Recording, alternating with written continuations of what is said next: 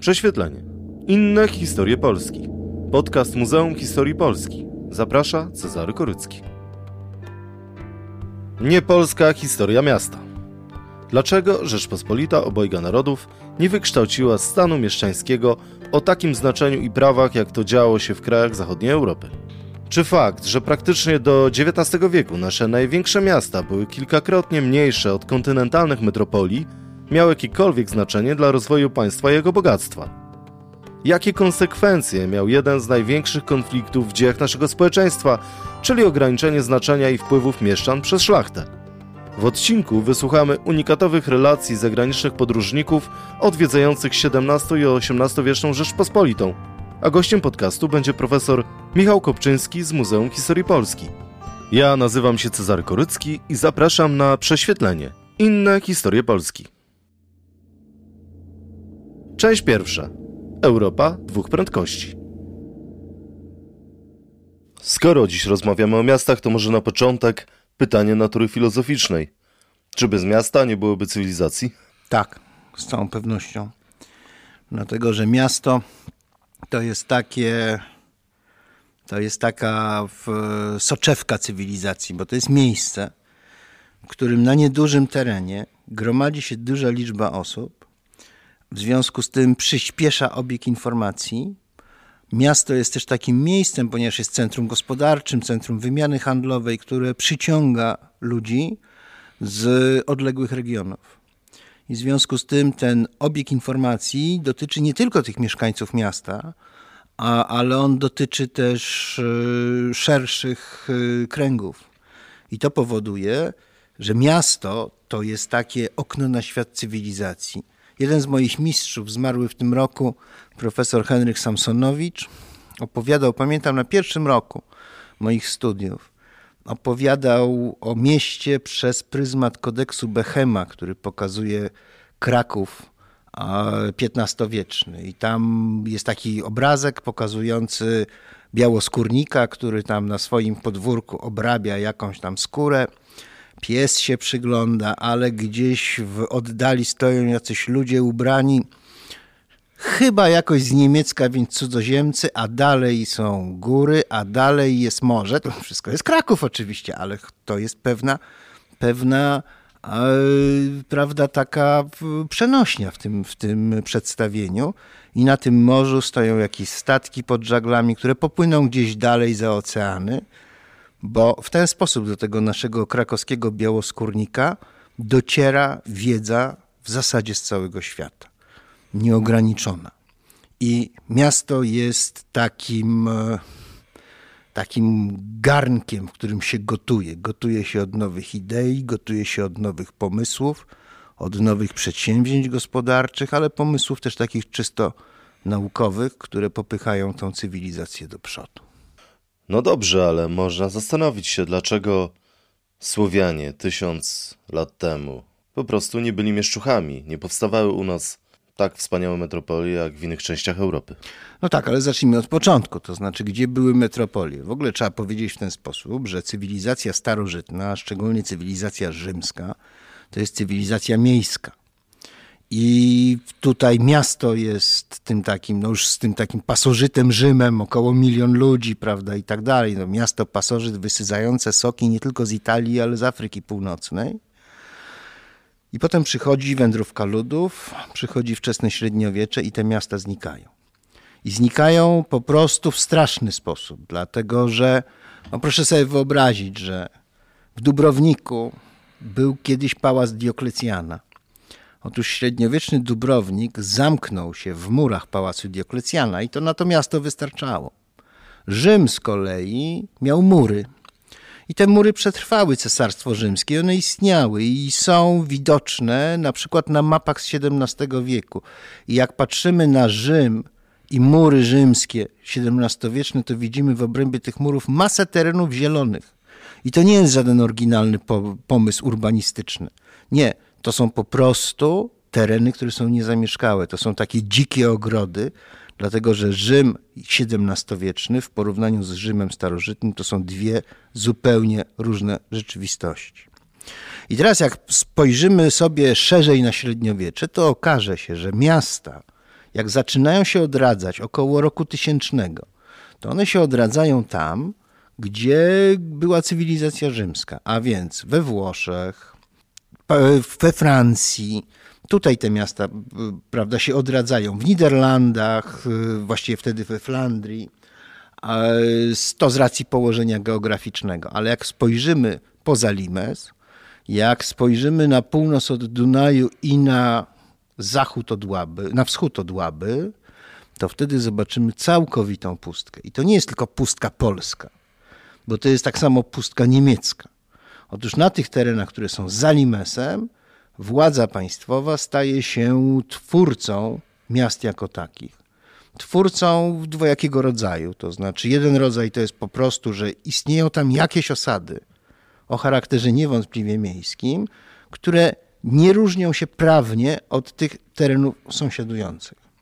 I władza państwowa wyodrębnia je pod względem prawnym. To jest jedna jakby rzecz. Druga rzecz jest taka, że niekiedy władza państwowa po prostu jest zainteresowana, żeby powstało miasto i w związku z tym zbiera mieszkańców e, z kilku jeszcze wsi, które dotąd istniały, przenosi ich przymusowo na określone miejsce i to jest miasto. I więc to nie jest tak, że Słowianie są jacyś gorsi. Po prostu taki region. No, no nie załapaliśmy się na Cesarstwo Rzymskie. Gorsi, nie gorsi, ale żeby założyć te miasta, musieli stosować prawo niemieckie. Czym ono było? E, prawo niemieckie to jest e, taki zespół e, rozwiązań ustrojowych, jeśli chodzi o organizację miasta, ale to jest też zespół pewnych precedensów prawnych i rozwiązań prawnych zwanych prawem magdeburskim, może być lubeckie, no u nas najbardziej rozpowszechnione jest prawo magdeburskie. I to jest korzystne przyjęcie czegoś takiego, dlatego że przyjmuje się takie prawo i w zasadzie wszystko wiadomo. Wiadomo, jak mają władze funkcjonować, wiadomo, jak y, będą rozstrzygane jakieś spory, konflikty czy coś takiego, jakie są wyroki. I i to jest bardzo wygodna rzecz, bo inaczej trzeba byłoby jakąś stosować, e, prawda, ekwilibrystykę prawną, tworzyć coś od nowa. A nie trzeba tworzyć od, czegoś od nowa, bo wszystko jest gotowe, wszystko jest po prostu pod, e, podrzucone. I tutaj zwracam uwagę na jedną rzecz. Otóż osady miejskie istniały.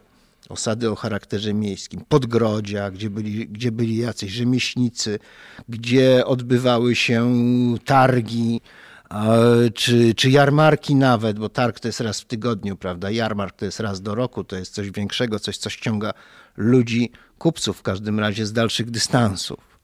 No więc to wszystko się odbywało, wszystkie te funkcje miejskie były.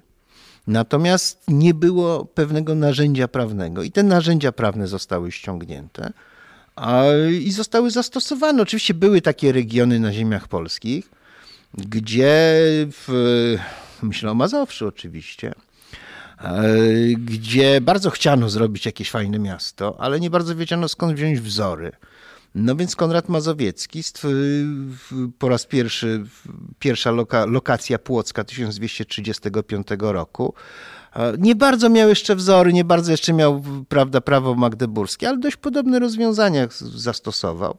Przy czym to się nie opłacało na dłuższą metę. No skoro był gotowy wzór, to trzeba było następny dokument wydać, druga lokacja płocka, która już przyjmowała te wszystkie wzorce, które były znane z zachodu Europy. I właśnie w średniowieczu pojawia się termin później nazwany Europą dwóch różnych prędkości. Dlaczego na zachód od Łaby jednak te miasta wyrastały jak grzyby po deszczu? Znaczy, czy ja wiem, no po tamtej stronie też ich nie było aż tak dużo. To znaczy, możemy się odwołać do pewnych e, liczb. Dla XIV wieku te oszacowania to są takie z grubsza oszacowania, ile to, ile wynosi współczynnik urbanizacji, przy czym e, za miasto uważa się taką osadę, gdzie mieszka 10 tysięcy ludzi bądź więcej. No to na ziemiach polskich to jest 0,7% e, ludności w miastach. No ale powiedzmy sobie w Anglii 2,5%. No to nie jest tak dużo. To nie jest tak y, wiele. Oczywiście jak weźmiemy sobie Flandrię, no to tam jest 26%, ale to jest bardzo specyficzna sytuacja, uzasadniana czynnikami geograficznymi. Szwajcarski historyk, y, już nieżyjący Paul Bayroch, opublikował taką książkę od, e, prawda, się zaczyna się od, od e, początku świata, jedzie do współczesności, o historii miast, od Jericha. I e, postawił tam taką tezę, że w epoce przedprzemysłowej istnieje coś takiego jak szklany sufit urbanizacji, powyżej którego nie sposób jest przeskoczyć. I to jest mniej więcej od 12 do 15% ludności mieszkających w miastach.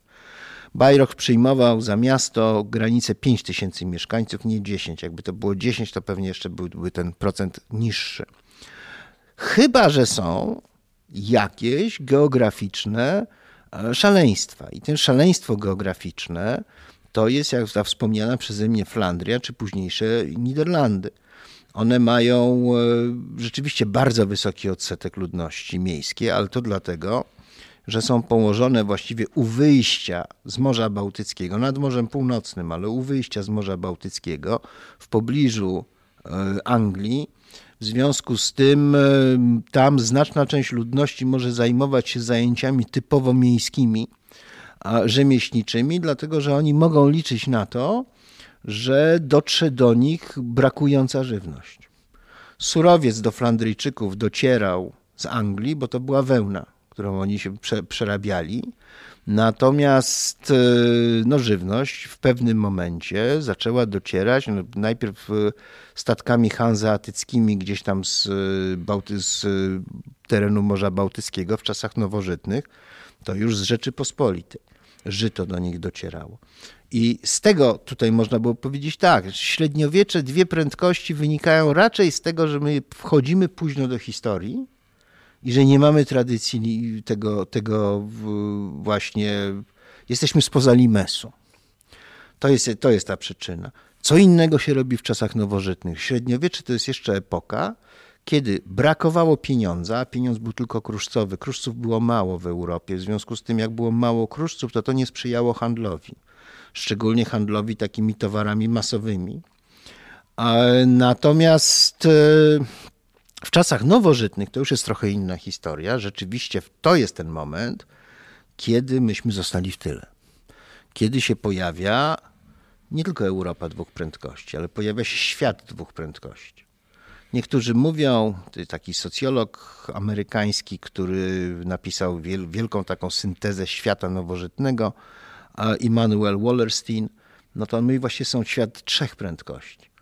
Dlatego, że jest centrum, Europa północno-zachodnia, jest, są peryferie. Te peryferie to między innymi jest Rzeczpospolita, ale też jakaś Rosja, ale peryferie to jest też Brazylia, bo jesteśmy w czasach nowożytnych. I są semiperyferie, czyli to są takie kraje, które są w stanie wyjść z położenia peryferyjnego i dołączyć do centrum, to znaczy albo doskoczyć w ogóle, albo w każdym razie być takim wagonikiem zaraz za ale niewątpliwie przed, wyprzedzić peryferię. Takim przykładem, który Wallerstein przytacza i słusznie przytacza, i do tego jeszcze będziemy musieli wrócić, to jest Skandynawia z Szwecja.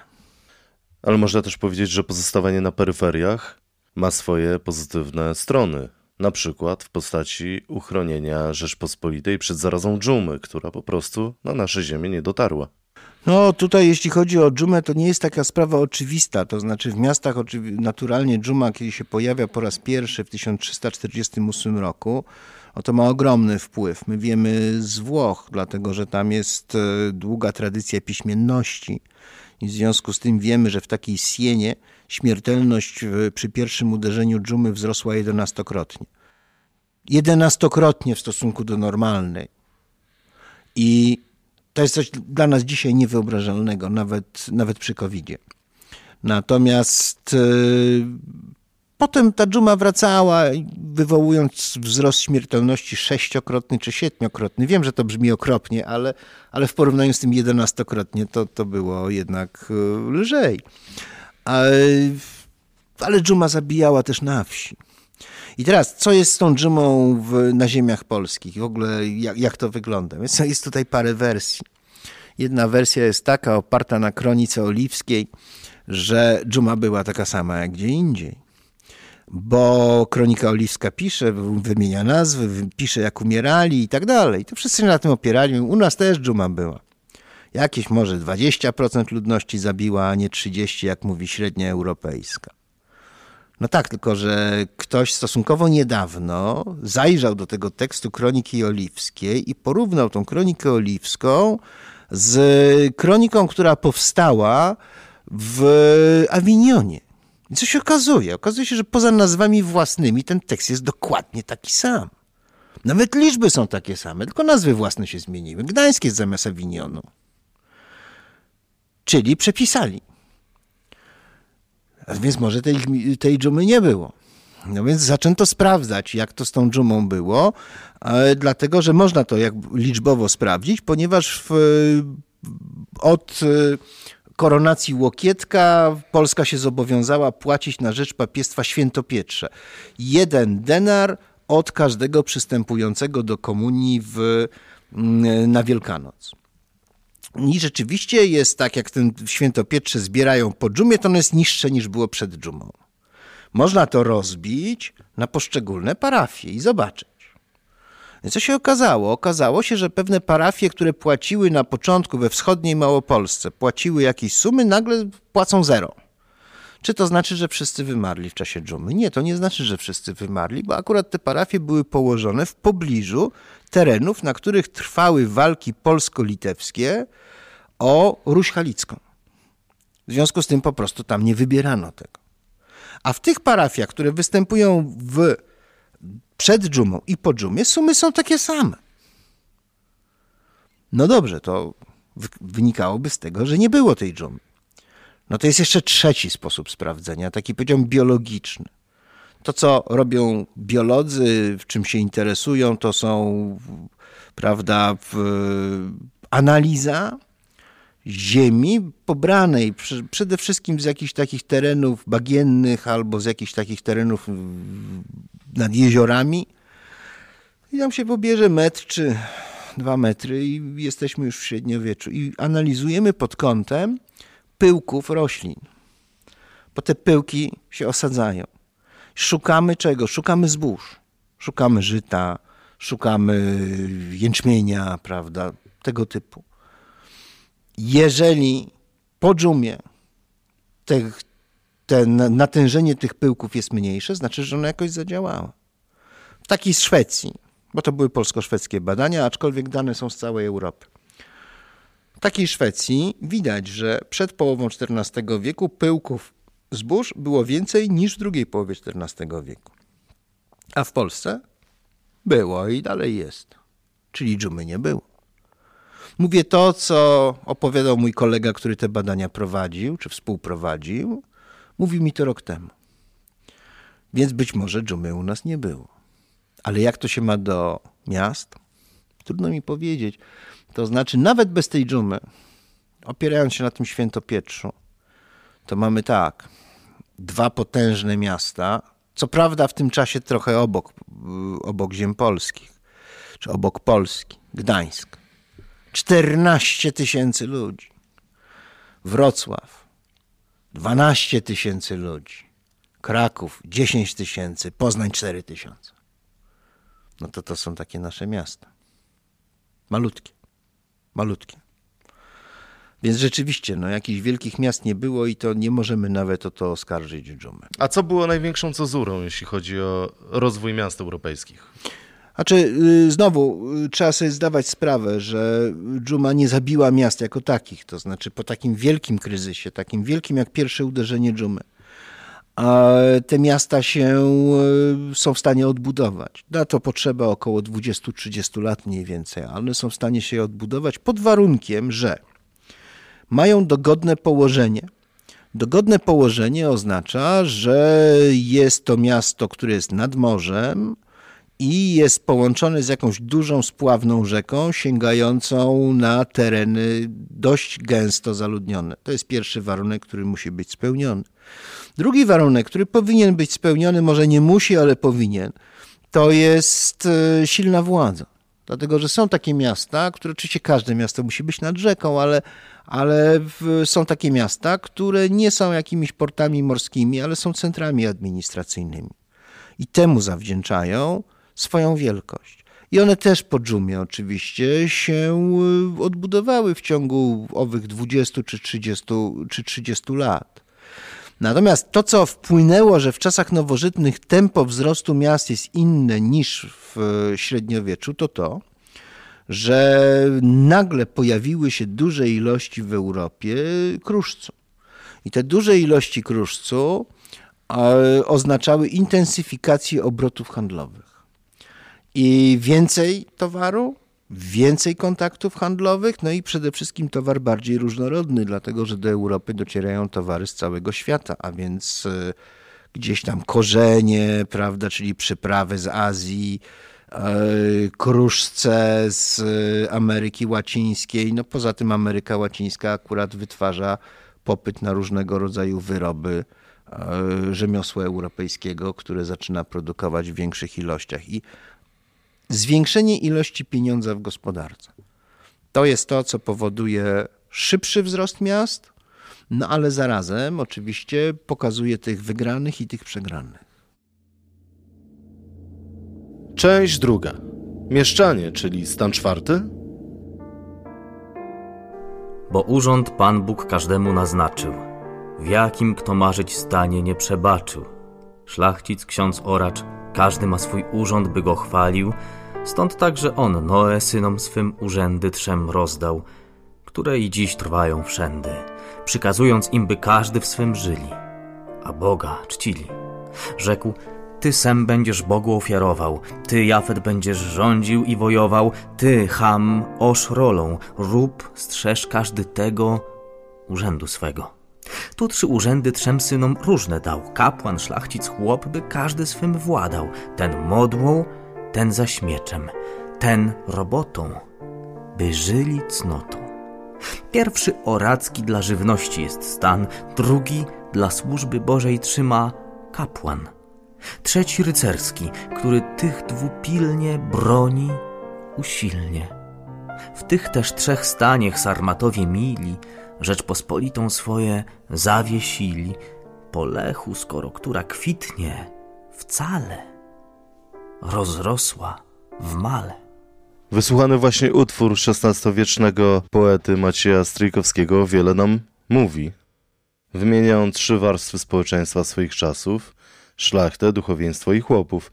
Ewidentny brak mieszczan oznacza, że poeta nie traktował ich jako pełnowartościowy stan społeczny?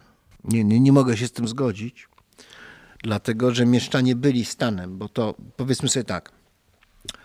Co to jest stan społeczny? Stan społeczny to jest pewna grupa, która ma wspólne prawo. I mamy tak, najwcześniej to wspólne prawo dostają, bo gdzieś w XI wieku duchowni, bo to jest prawo kanoniczne. To są reformy gregoriańskie, które ich pod to prawo kanoniczne podciągają i, i regulują te stosunki w obrębie tego duchowieństwa właśnie prawem kanonicznym.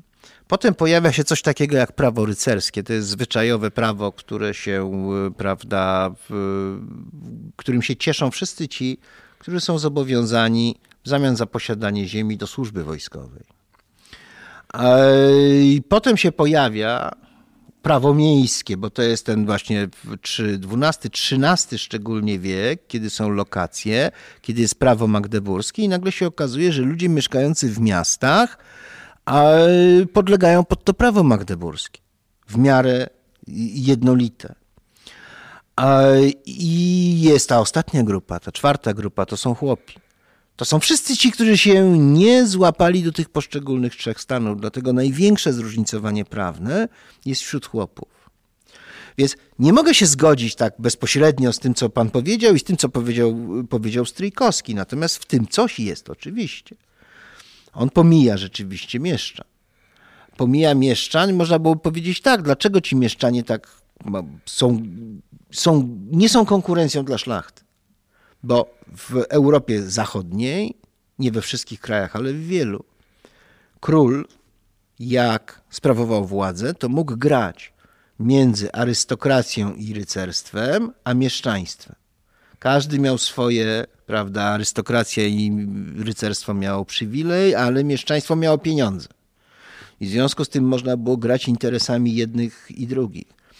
W, Rzeczy, w Rzeczypospolitej i generalnie w Polsce późnego średniowiecza tak nie jest. I tu jest parę przyczynków. Pierwszy przyczynek do tego to jest osłabienie samorządu miejskiego w późnym średniowieczu. W pewnym sensie samorząd miejski sam zapłacił za to niezgodę na zjednoczenie państwa polskiego przez Władysława Łokietka. Bo jest w Krakowie bunt wójta Alberta, w Poznaniu nieco mniejszy bunt wójka, wójta Przemka. Łokietek z tego skorzystał w ten sposób, że od tego momentu przyjął taką zasadę, to król jest wójtem.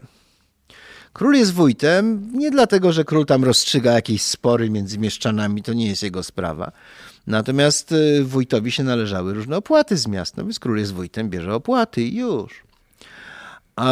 I tak zaczęto robić po pierwsze z innymi miastami. Sytuacja się trochę zmienia w drugiej połowie XV wieku, w cieniu walki z zakonem krzyżackim.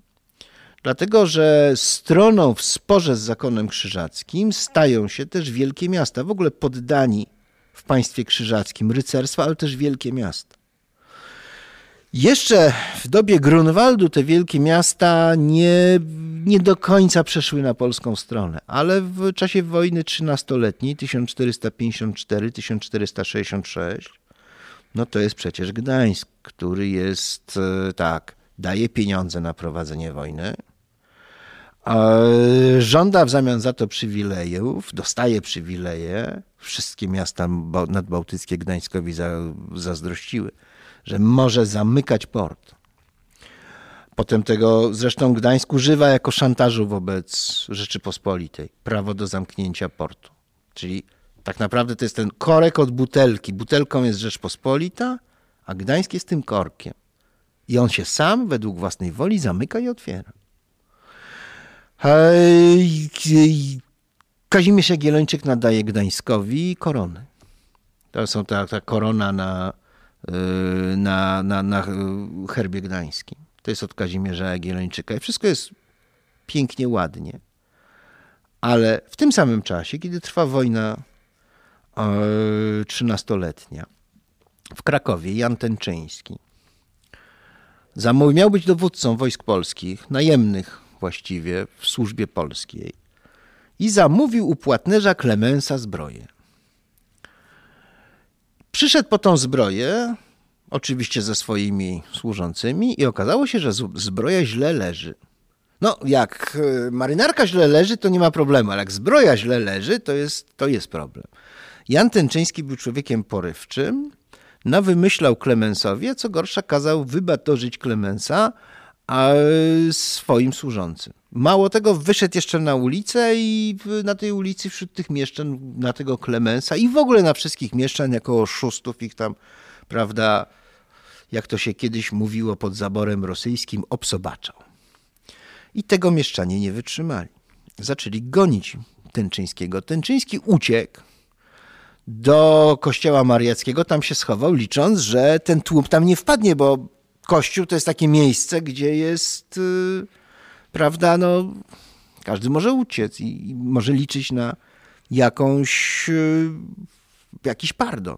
Ale oni tam wpadli, wyciągnęli go i go zabili. I to był tumult w Krakowie i można powiedzieć tak, no oczywiście jak się do tego odnosi Kazimierz Jagiellończyk. Kazimierz Jagiellończyk tak, no nie ma monitoringu przecież. Nie wiadomo kto to zrobił. Kto poniesie karę? W rajcy miejscy poniosą karę. Jaka to będzie kara? To wiadomo, jaka to będzie kara. Zetną ich. Teraz pytanie tylko, kto ma ich skazać? Zgodnie z prawem oni powinni być postawieni przed sąd miejski. Albo może król powinien to rozstrzygnąć. A co król robi? Król ich daje pod sąd ziemski, gdzie przedstawiciele rycerstwa są sędziami. Wiadomo, jaki będzie wyrok. I tak to się kończy. To jest złamanie pewnego przywileju. Sprawa się działa w mieście, była co prawda między szlachcicem a mieszczanami, ale powinna stanąć przed sądem miejskim. Stanęła przed sądem ziemskim. I można powiedzieć, to jest to takie praźródło prawnego upośledzenia stanu mieszczańskiego w Polsce. Ale powiedzmy sobie, Gdańsk nie miał tak źle i miasta polskie też wcale nie miały aż tak źle. Tymczasem mieszczanie nie mieli nawet reprezentacji w Sejmie Rzeczypospolitej Obojga Narodów. Tak, tak, to się kiedyś na testach, e, na egzaminach wstępnych, na przykład na prawo i tak dalej, się e, prześladowało tych zdających pytaniem, kiedy uzyskali prawo reprezentacji politycznej, to dopiero w księstwie warszawskim. Ale to nie miało takiego znaczenia. To nie miało takiego znaczenia, dlatego że y, oczywiście tak, no miasta same nie chciały. Dlaczego same nie chciały? Dlatego, dlatego, że gdyby była formalna reprezentacja miast w Sejmie, to we wszystkich sprawach podatkowych jest zupełnie jasne, jakby szlachta zagłosowała. To byliby ci, na których by się wskazywało palcem, mówiąc, y, no to niech płacą podatki, bo to oni mają pieniądze. Dlatego miasta nie bardzo chciały. Ale najpotężniejsze miasto Rzeczypospolitej, to znaczy Gdańsk, na każdy Sejm wysyłało swoich yy, przedstawicieli. Oni tam mieli prawo przysłuchiwania się. Zresztą Wilno, Kraków yy, też miały takie prawo, że mogły wysłać ludzi, którzy mogli się przysłuchiwać, ale jakoś to oni się przysłuchiwali gorzej. Natomiast gdańszczanie niesłychanie dokładnie, najlepsze diariusze sejmowe były pisane przez gdańszczan. I oni oczywiście najbardziej się interesowali sprawami pieniężnymi, najbardziej się interesowali sprawami podatkowymi. Te diariusze są takie pisane taką szybką ręką, prawda, taką kursywą, bardzo trudną do odczytania. One leżą w archiwum w Gdańsku. Czasem historycy z nich korzystają, powinni korzystać z nich więcej. Ja wiem, że one są trudne paleograficznie, ale są niesłychanie ważne. I Gdańsk na tym w gruncie rzeczy można powiedzieć korzystał. To znaczy Gdańsk był w stanie się dogadać i było mu to łatwiej dogadać się z królem.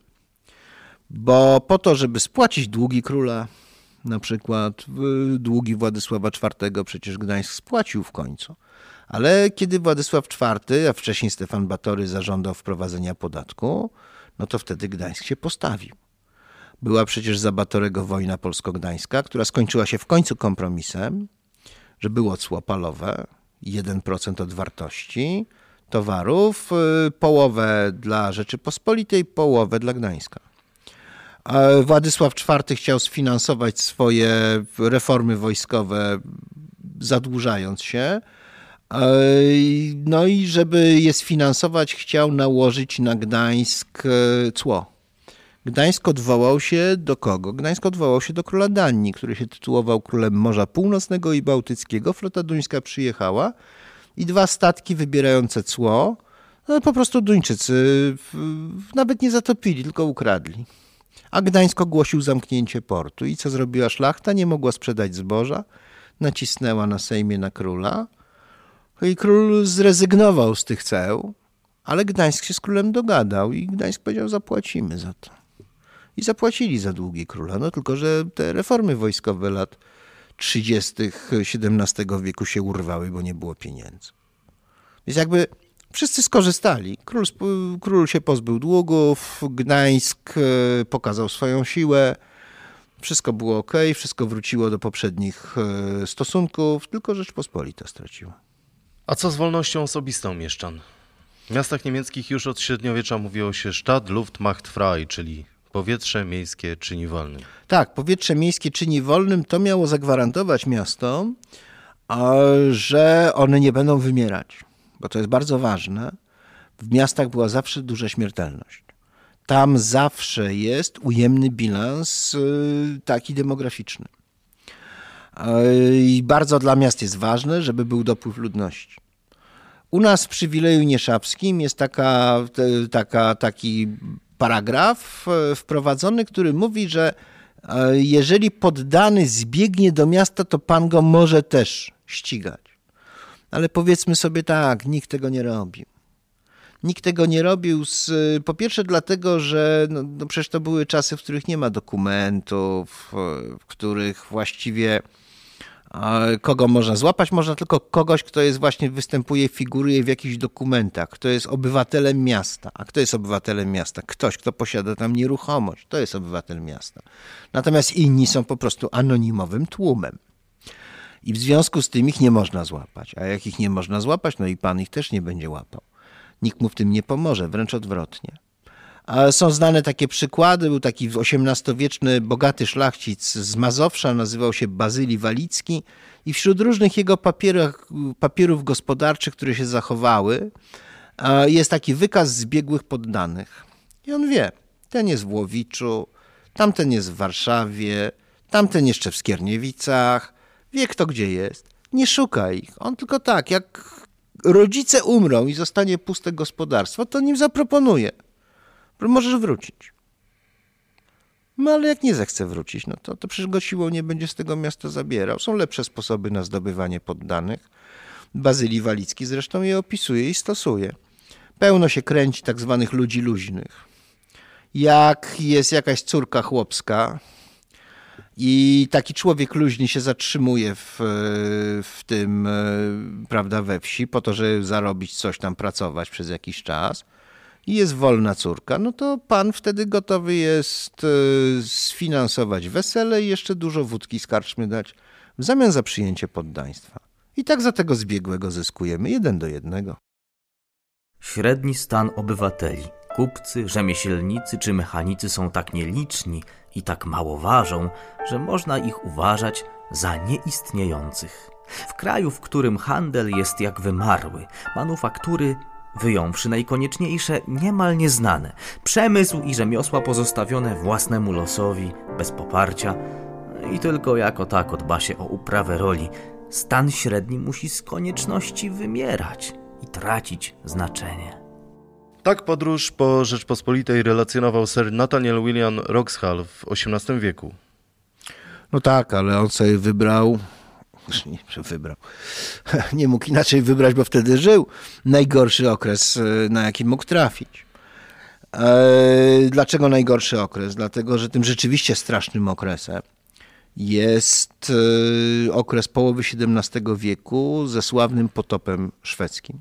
Szwedzi przechodzą przez całą Rzeczpospolitą, a w dodatku jeszcze przez tą całą Rzeczpospolitą przechodzą różne wojska, nasze też, nasze, które będą walczyć ze Szwedami.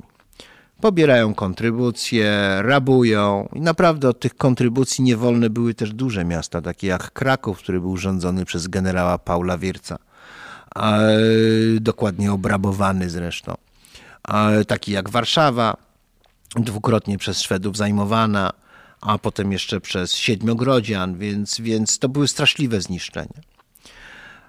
Y, mówiliśmy już, że nawet po takich strasznych zniszczeniach, mniej więcej w ciągu jakichś 20-30 lat miasto powinno prze, prawda, przezwyciężyć kryzys. No tak, ale pod jednym warunkiem. Pod warunkiem takim, że miasto nie będzie odcięte od rynku zbytu dla swoich towarów. Otóż taki sam kryzys, znaczy taki sam, no, potężny kryzys dotknął także ludność wsi, dotknął szlachtę, dotknął handel polski zbożowy, dotknął także chłopów. A oni im też pozabierano bydło, prawda, popalono domy. Szlachta teraz, żeby jakoś się odbudować, postanowiła wyciągnąć pieniądze z, z chłopstwa. Jak wyciągać pieniądze z chłopstwa? No w ten sposób, że jak chłop pójdzie do miasta, sprzeda coś ze swoich produktów, no to myślę o takich rzeczach, które są łatwe do ruchome, prawda, typu jajka, kury, gęsi, coś takiego. Jak chłop coś takiego sprzeda, to w mieście kupował zwykle sobie jakieś narzędzie, prawda, jakieś, nie wiem, kosę czy coś takiego. I w ten sposób rzemiosło miejskie miało rynek zbytu.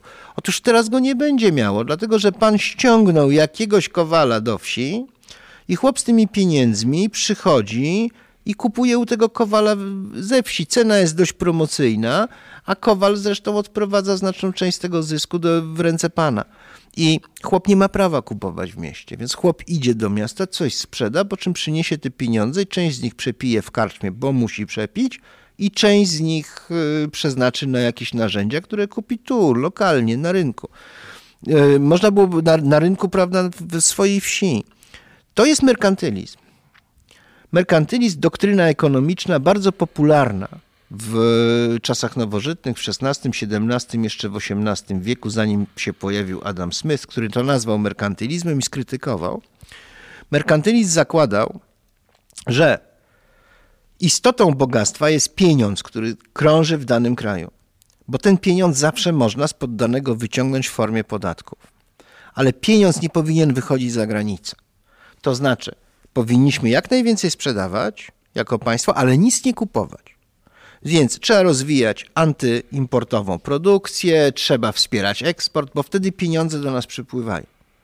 Polska, Rzeczpospolita, jako państwo nie prowadziła polityki merkantylistycznej. Ale właściciele większych majątków, bo to muszą być większe majątki, żeby to można było wprowadzić, jak najbardziej prowadzili politykę merkantylistyczną. I to podcięło korzenie miasta. One nie były w stanie się odbudować. Dlatego one są mniejsze. W dodatku zmienia się taka geografia miasta.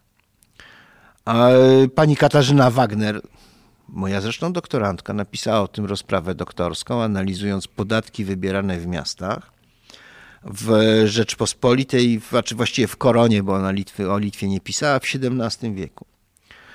I pokazała, jak miasta się degradują jak w ciągu XVII wieku tracą swoją pozycję. I takim miastem, które traci swoją pozycję jest na przykład Poznań, jest Lublin, a nawet chyba Lwów. Natomiast e, Kraków w oczywisty sposób po przeniesieniu się dworu zyskuje Warszawa. I to widać, bo widać jak wygląda ruch budowlany. Widać, że w tych wąskich granicach miasta jako całości już w drugiej połowie XVII wieku mamy w zasadzie do czynienia z architekturą ceglaną. Nie ma już domów, domów drewnianych, ale mówimy o wąskim centrum miasta. Ale w takim Poznaniu na przykład kto znika w drugiej połowie XVII wieku? W pierwszej połowie XVII wieku dużo było takich ludzi, lokatorów. Dzisiaj mówimy o nich słoiki takich, którzy sobie wynajmowali coś i mieszkali w tym mieście. Otóż w drugiej połowie XVII wieku już nie ma. W Lublinie też ich nie ma. W Krakowie jest ich coraz mniej, jest coraz więcej w Warszawie. Widać, że zmienia się ta geografia. A widać, słoiki przyjeżdżają tam, gdzie jest prawdziwy rozwój, gdzie jest praca. No i większość polskich miast po tej kataklizmie połowy XVII wieku, nawet w perspektywie 20-30 lat, nie jest w stanie się odbudować. Gorzej. W początku XVIII wieku, w latach 1700-1721 jest Wielka Wojna Północna. Po raz kolejny wchodzą wojska szwedzkie, ale są też wojska saskie, są wojska rosyjskie, są zniszczenia absolutnie porównywalne z potopem. Dotąd zresztą nikt ich nie zbadał. Te zniszczenia z potopu badano, natomiast tych z Wielkiej Wojny Północnej nikt nie zbadał. Ale one są na pewno nie mniej dotkliwe. I, no i te polskie miasta mają takiego pecha, że się nie mogą odbudować. Tajemnicą Poliszynela jest fakt, że na naszych ziemiach w Rzeczpospolitej obojga narodów i jej schyłkowym okresie tak naprawdę rolę mieszczan przejęli Żydzi, wypędzani wcześniej z innych krajów Europy. Na ile był to ważny czynnik kreujący taki, a nie inny ustrój społeczny i na ile szlachta rozgrywała Żydów przeciwko mieszczanom, co było chyba widoczne bardzo przed uchwaleniem Konstytucji 3 maja?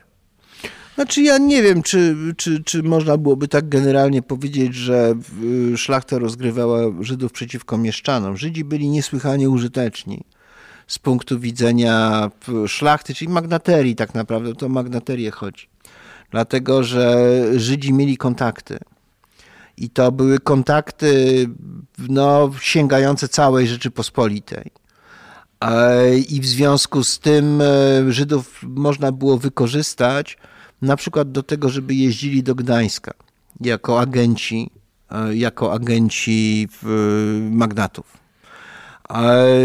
Żydzi, e, i to bardzo dużo ich, w tym Gdańsku się ich rzeczywiście dużo pojawia jako właśnie agentów.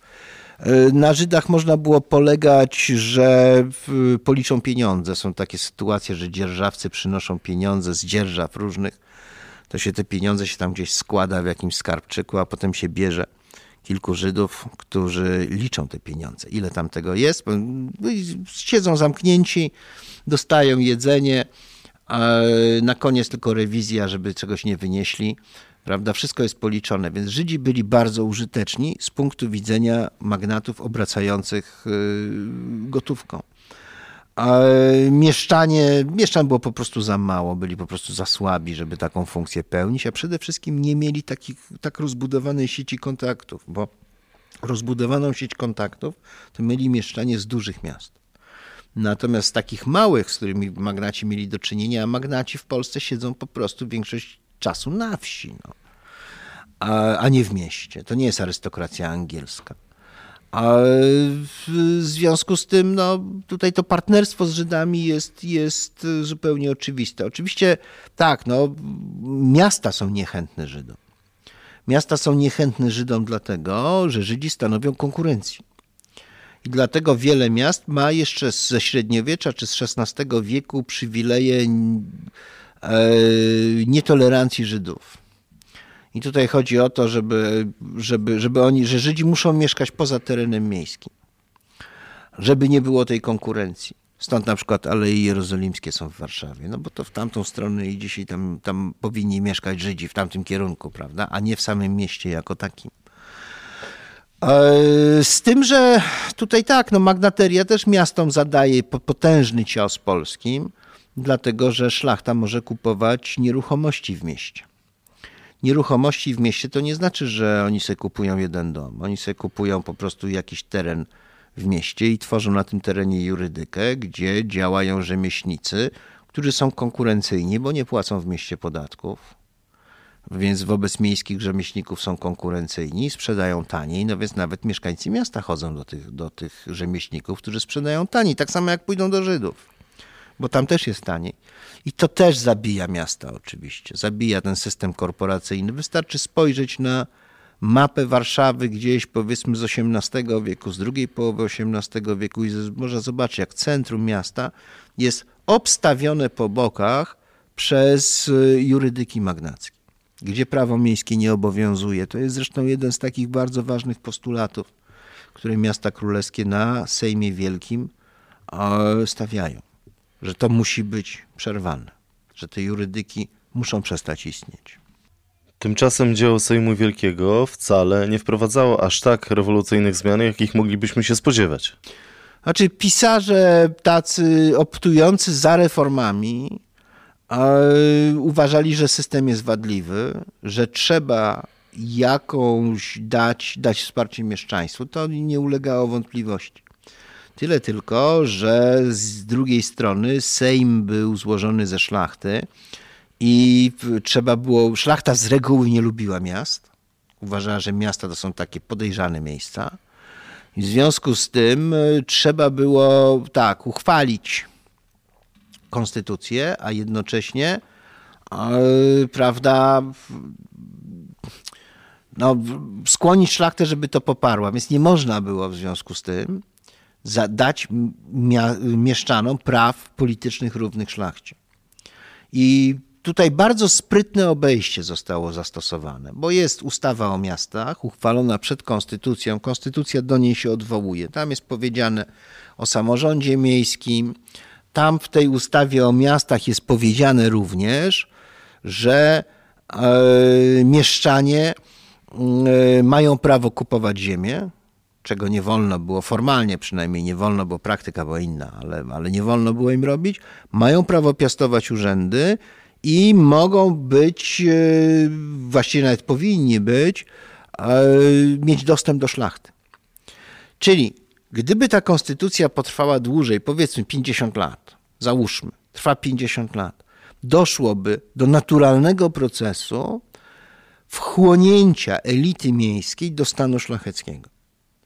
I to by nastąpiło o, I o to chodziło. I to jest zupełnie nowa organizacja społeczeństwa. Proszę zwrócić uwagę, że ustawa o Sejmie, właściwie ustawa o sejmikach, e, pozbawia praw politycznych szlachty nieposiadającej ziemi. Czyli biedna szlachta zostaje odcięta, a mieszczanie przez to, że mogą wejść do szlachty, te prawa polityczne zyskają. I mamy zamiast podziału stanowego, gdzie urodzenie decyduje o prawach politycznych, mamy podział majątkowy, gdzie status majątkowy decyduje o tym, czy się ma prawa polityczne, czy się nie ma tych praw politycznych. Więc to była pewna sprytna próba, taka taktyczna, zmiany tego ustroju, jednocześnie nie mówiąc o tym, że ta zmiana będzie dochodziła. No inna jest sytuacja w księstwie warszawskim, bo przychodzi Napoleon, dyktuje konstytucję i, i tutaj ona jest po, po prostu podana odgórnie. I, I, są w skład Sejmu i Izby Poselskiej wybierany jest na sejmikach. Ta część szlachecka, 60% jest wybierana na sejmikach, pozostałe 40% na zgromadzeniach gminnych, w których uczestniczy nie szlachta. I tu już nikt nie protestuje. Część trzecia. Nowoczesność. Wiek pary i węgla. W poprzedniej części mówiliśmy o zmianach, które przynosiła Konstytucja 3 maja i które mogła przynieść w okresie 50 lat. Niestety obowiązywała jedynie kilkanaście miesięcy. Najbardziej dynamiczny rozwój miast miał miejsce, gdy Polska znalazła się pod zaborami. Nie wiadomo, czy to jest jakiś klucz, czy może warunki, które stworzyli zaborcy, rozbijając tradycyjną strukturę społeczną Rzeczypospolitej, było takim impulsem dla rozwoju miast. E, no więc nie. Ja muszę tutaj zaprotestować przeciwko temu, dlatego że mm, zabory w, w zasadzie nijak nie przyczyniły się do rozwoju y, takiego przemysłowego ziem polskich.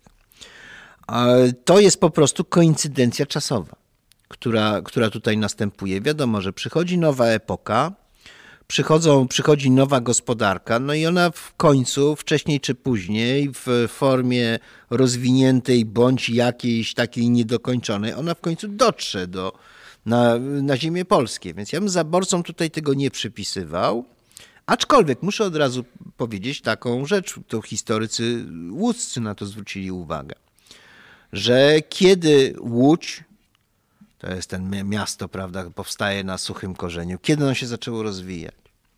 Ono się, Łódź zaczęła się rozwijać a w momencie, kiedy przyszli po, po trzecim rozbiorze Prusacy. Dlatego, że władze pruskie przeprowadziły różne prawda, administracyjne rozwiązania, które pomogły następnie Łodzi się rozwinąć. No ale tak, e, nie chcę tutaj znowu tworzyć, zaprzeczać samemu sobie i tworzyć takiego wrażenia, że bez Prusaków Łodzi by nie było, bo dlaczego Łódź była?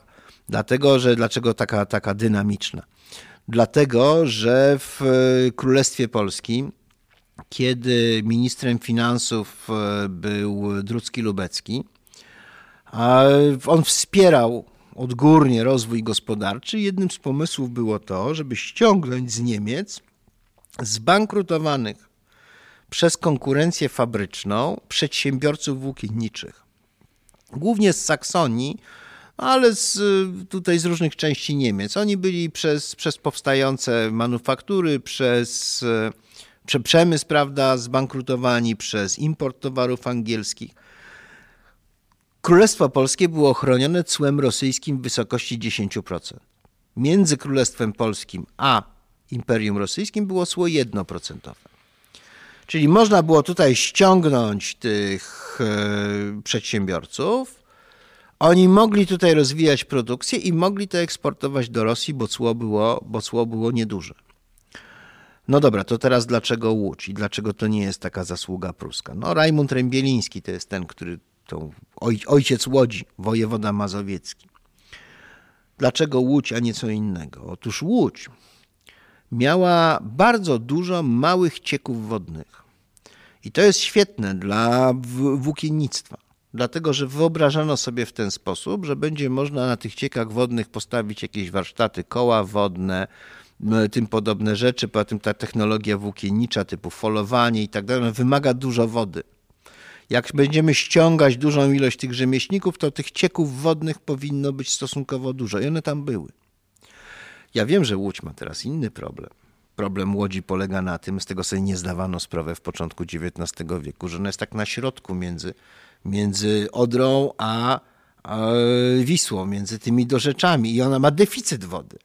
Ale tego nie było widać wtedy. Kto sobie z tego zdawał sprawę? No było bardzo dużo tych małych cieków wodnych i z tego skorzystano. Poza tym była droga z północy na południe do Piotrkowa, która, która też była dobra i, i tej łodzi bardzo sprzyjała. Więc tak, takie są początki łodzi. No, czy ja wiem, czy to jest zasługa? Nie, myślę, że to po prostu jest tak. To są czasy i to są politycy, tacy jak Drucki Lubecki, jak Rębieliński, którzy widzą, co się w koło dzieje i zdają sobie sprawę, że w pewnych sytuacjach potrzebna jest interwencja państwowa po to, żeby doprowadzić do odgórnej modernizacji. Oczywiście, jak to w historii Polski, która jest przerywana przez różne, przez różne kataklizmy, powstania i tym podobne rzeczy, ale to wszystko trwa dość krótko. Bo wybucha powstanie listopadowe, kończy się Królestwo Polskie, no ale Łódź przetrwała.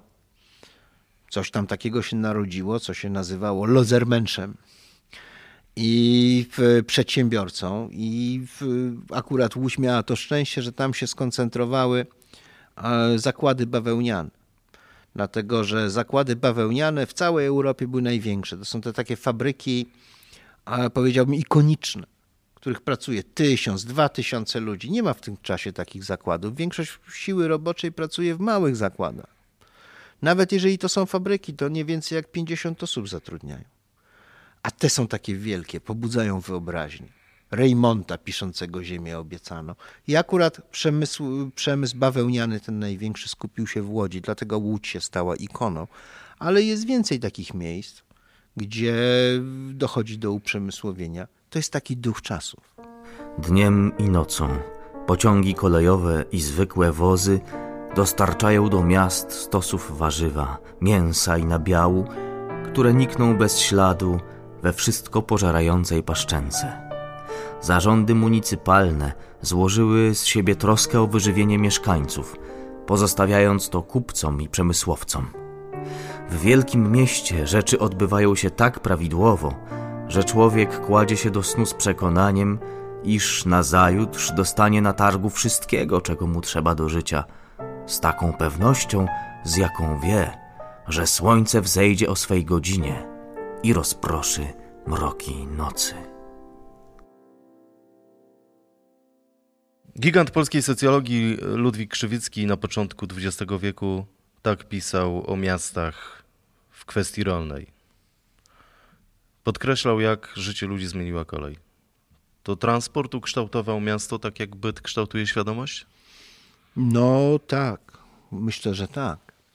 Dlatego, że wiek XIX w skali znowu całej Europy to jest dramatyczna zmiana także geografii wielkich ośrodków miejskich.